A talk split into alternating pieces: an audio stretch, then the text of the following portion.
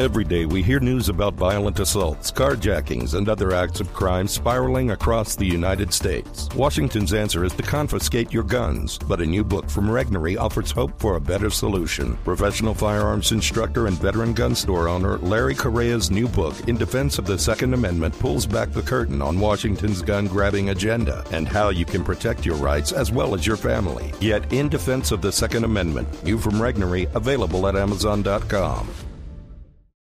Hi, this is Kevin McCullough. Thanks for listening to the Christian Outlook podcast, where we cover today's issues from a perspective that honors your Christian faith. Our podcast is brought to you through a partnership with the Pepperdine Graduate School of Public Policy. Here's another piece I trust you'll enjoy. Uh, it's known primarily as the Asbury Revival, but as many of you know who've been tracking this, it now has spread to other college and university campuses and we've been privileged to have several biblically informed, theologically sound guests on the show to share their own assessments of this really sovereign and most encouraging move of God, especially among the young people of our country. And this hour, I'm extremely delighted and honored to welcome another of the Lord's faithful servants, evangelist and best-selling author Anne Graham Lotz, to the show. Uh, she's been named uh, by New York Times some years ago as one of the five most influential evangelists of her generation, and described by her dad, of course, uh, the uh, late Dr. Billy Graham, as the best preacher in the family. Uh, you can learn much more about her ministry and how you can partner with her, by the way, by visiting her website, annegrahamlotz.org. And I'm always delighted and especially honored when you can join me here on the show. Thanks for doing so. Don, thank you. It's a it's a pleasure, a privilege, and it's a wonderful topic. Isn't it? Isn't it? Isn't it? What was your uh, your initial thought and reaction when you first learned of the events that started so recently at Asbury University? What was your initial reaction? My initial reaction was, um, "Is this happening again?" Because, as you know, uh, Asbury had a revival some years ago when it just broke out during a chapel service, but I was a little hesitant to just jump in. And then um, my husband's nephew, Dr. John Paul Lotz, who um, is a professor of church history at Regents University and also a pastor of a church of Regents, chose uh, to send him to Asbury to check it out to see what he thought. And John Paul came back with this. He, he showed me a video. He texted me. Um, and I, I posted it because it was so moving. And he described that he felt like it was the young people, this next generation, were like priests leading us, the older generation, into the presence of God. He said the atmosphere was so holy and so reverent and so sincere that he he said it was legit. He said it was very moving, and um, you know how long it lasts. I, I was to be honest, Don, I was a little disappointed when they closed it out yesterday, I believe, because I thought, you know, I would shut down school, I would cordon off the town, I would just let it rip, yep. because it's what our nation needs. We desperately need a fresh outpouring of God's Spirit,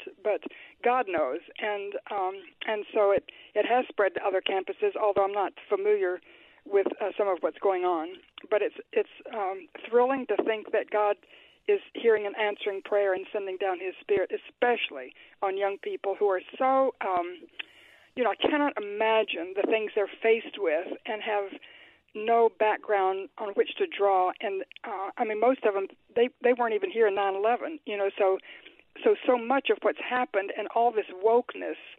Um, and what they've been faced with, it's just, it would be depressing, and, and it is for a lot of them. They're committing suicide.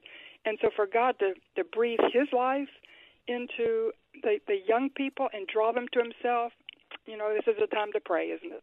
Indeed, it is. And we know uh, no one has.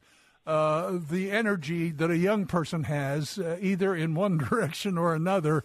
Uh, and I've uh, said several times, even during this phenomenon, that much of, and we've talked about it a lot on this show through the years, a lot of the cultural problems uh, in our American culture have really found their genesis, their roots in the American college and university system in general. Uh, some of our colleges and universities that started out, as you well know, as theological institutions have long since departed from that. And I thought, isn't it interesting that God is now revisiting right where it's needed most in some of the college campuses? Do you think that's uh, perhaps a, a rational thing to observe?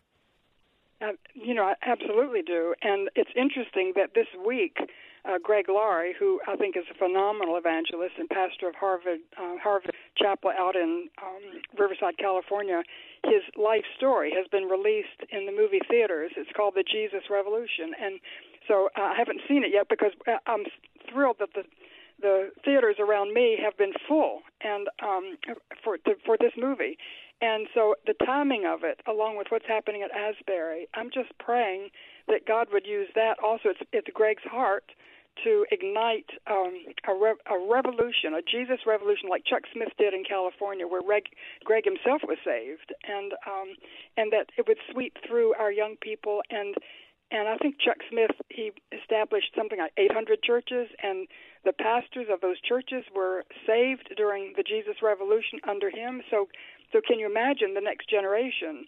If this really catches fire, then God would raise up a generation of Christian leaders who are strong in their faith and biblically sound. Um, so, it's just something to pray. And if I can add one thing to encourage people to pray, um, it was earlier in January that um, Tony Perkins of the Family Research Council and Jim Garlow of Well Versed they they put on a prayer service. It was called the National Gathering for Prayer and Repentance. Um, it was held at the Museum of the Bible. They had about 40 legislators there, as well as other people, and it was there were no introductions. There was not an MC. It was just prayer. Each person prayed maybe a minute, and they prayed prayed prayers of confession, confession of somebody who had been a lesbian, somebody who had been gay, somebody who was binary, somebody who had had an abortion, and, and they were they were confessing and repenting of sin for our nation as well as personally, and uh, and I think it's interesting that this revival has broken out at Asbury on the heels of what was done in Washington because the, the legislators and um, key leaders in our nation were calling out to God in genuine uh, humility and repentance uh, for two hours. It, it was it was really astounding. And so I wonder if Asbury was God's response to that. Well, I couldn't agree with you. Pray. Yeah, I agree with you. Uh, a lot of prayer has been going on for a long time, and some of it, as you just mentioned, recently. And I just read today earlier, and uh, one of the directors of uh, the uh, Jesus Revolution said that this project was the longest and toughest he's ever worked on. It took him seven years uh, to bring it to this point. But isn't it interesting that it dovetails right at yeah. this moment in history when God's doing this on the campuses as well? You know, God's timing is always perfect, isn't it? We can think He's late. We can think He, you know, just needs to show up, but it's His time. You look back and you think, "Oh my goodness, He put it all together, and it's timed just perfectly." So, you know, and our nation also, and I think we've talked about this before. I don't think revival will come until we're desperate. Yes. And I think our nation is becoming desperate, and uh, everywhere you look, you're seeing. um just such wickedness and such evil, such lying, deception, greed, corruption, and and among people they look right at you and they say, you know, they look normal and they're just lying through their teeth. You can't trust anybody. And I think the average American, uh, we know, um, you know, that there is a God. We're looking for something that's bigger and better than what we're being given. So so maybe we would get desperate enough, Don, to call out to Him and cry out to Him, and we know He promises when we cry out to Him, He hears and He'll answer. So, Amen. Uh, so I do believe it's a time to pray. And, I, and I'll tell you something else.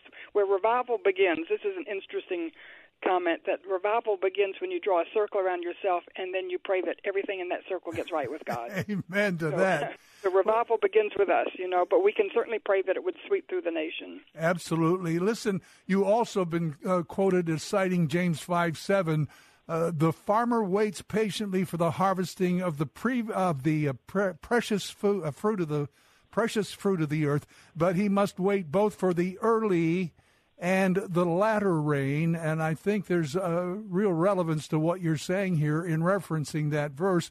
Uh, explain for folks who may not understand the concept of latter rain versus early rain and why we may be at that moment just prior to the Lord's harvest, if you will, because of latter rain. Yes. Well, in um, you know Israeli history, the early rains came in the spring for the harvest in the spring. The latter rains were in the fall and took place at the fall harvest. But there's uh, people that think there's more to that what James was saying than just speaking of specific rains during the harvest time, but that that there would come early rains, which they did in Acts, you know, when the church was established, and then there would come latter rains that that some people believe that that refers to another great awakening before the return of Jesus, and um, and there's another verse I pulled out from Acts chapter 3 that says, Repent then and turn to God so that your sins may be wiped out, that times of refreshing may yes. come from the Lord, Amen. that he may send the Christ who has been appointed for you, even Jesus. And that's implying that if we repent, that God would send times of refreshing, which is another way of saying latter rains, eh, before Jesus comes. So for me, Don, I don't want him to catch me doing something I shouldn't be. I don't want uh, him to catch me sleeping. I don't want him to catch me, you know, distracted. I want him to catch me on yeah. the sharp edge of commitment to him, winning people to Christ and sharing God's word and helping to strengthen the faith of others. Well, you've helped us do that for many, many years, and I know the Lord's going to continue using you to do that. Thank you for sharing these moments with us today, and I hope we can talk again soon about these things and even more that uh, may unfold that the Lord has in mind for us in the days ahead. Yes, absolutely. Amen. Thank you so much, Don. God bless you. And you as well. That's Anne Graham Lotz. And again, I want to give you her website so you can visit her website, partner with her, certainly pray for her ministry, and perhaps financially partner and so forth. And she's a prolific author as well. You can check it out at annegrahamlotz.org. Thanks for listening to Christian Outlook. Our program is coming to you today in partnership with the Pepperdine Graduate School of Public Policy. It's America's most unique graduate leadership programs offered on Pepperdine's breathtaking campus in Malibu, California. Learn more at publicpolicy.pepperdine.edu. If you enjoy our podcast, take a moment and tell a friend to subscribe today.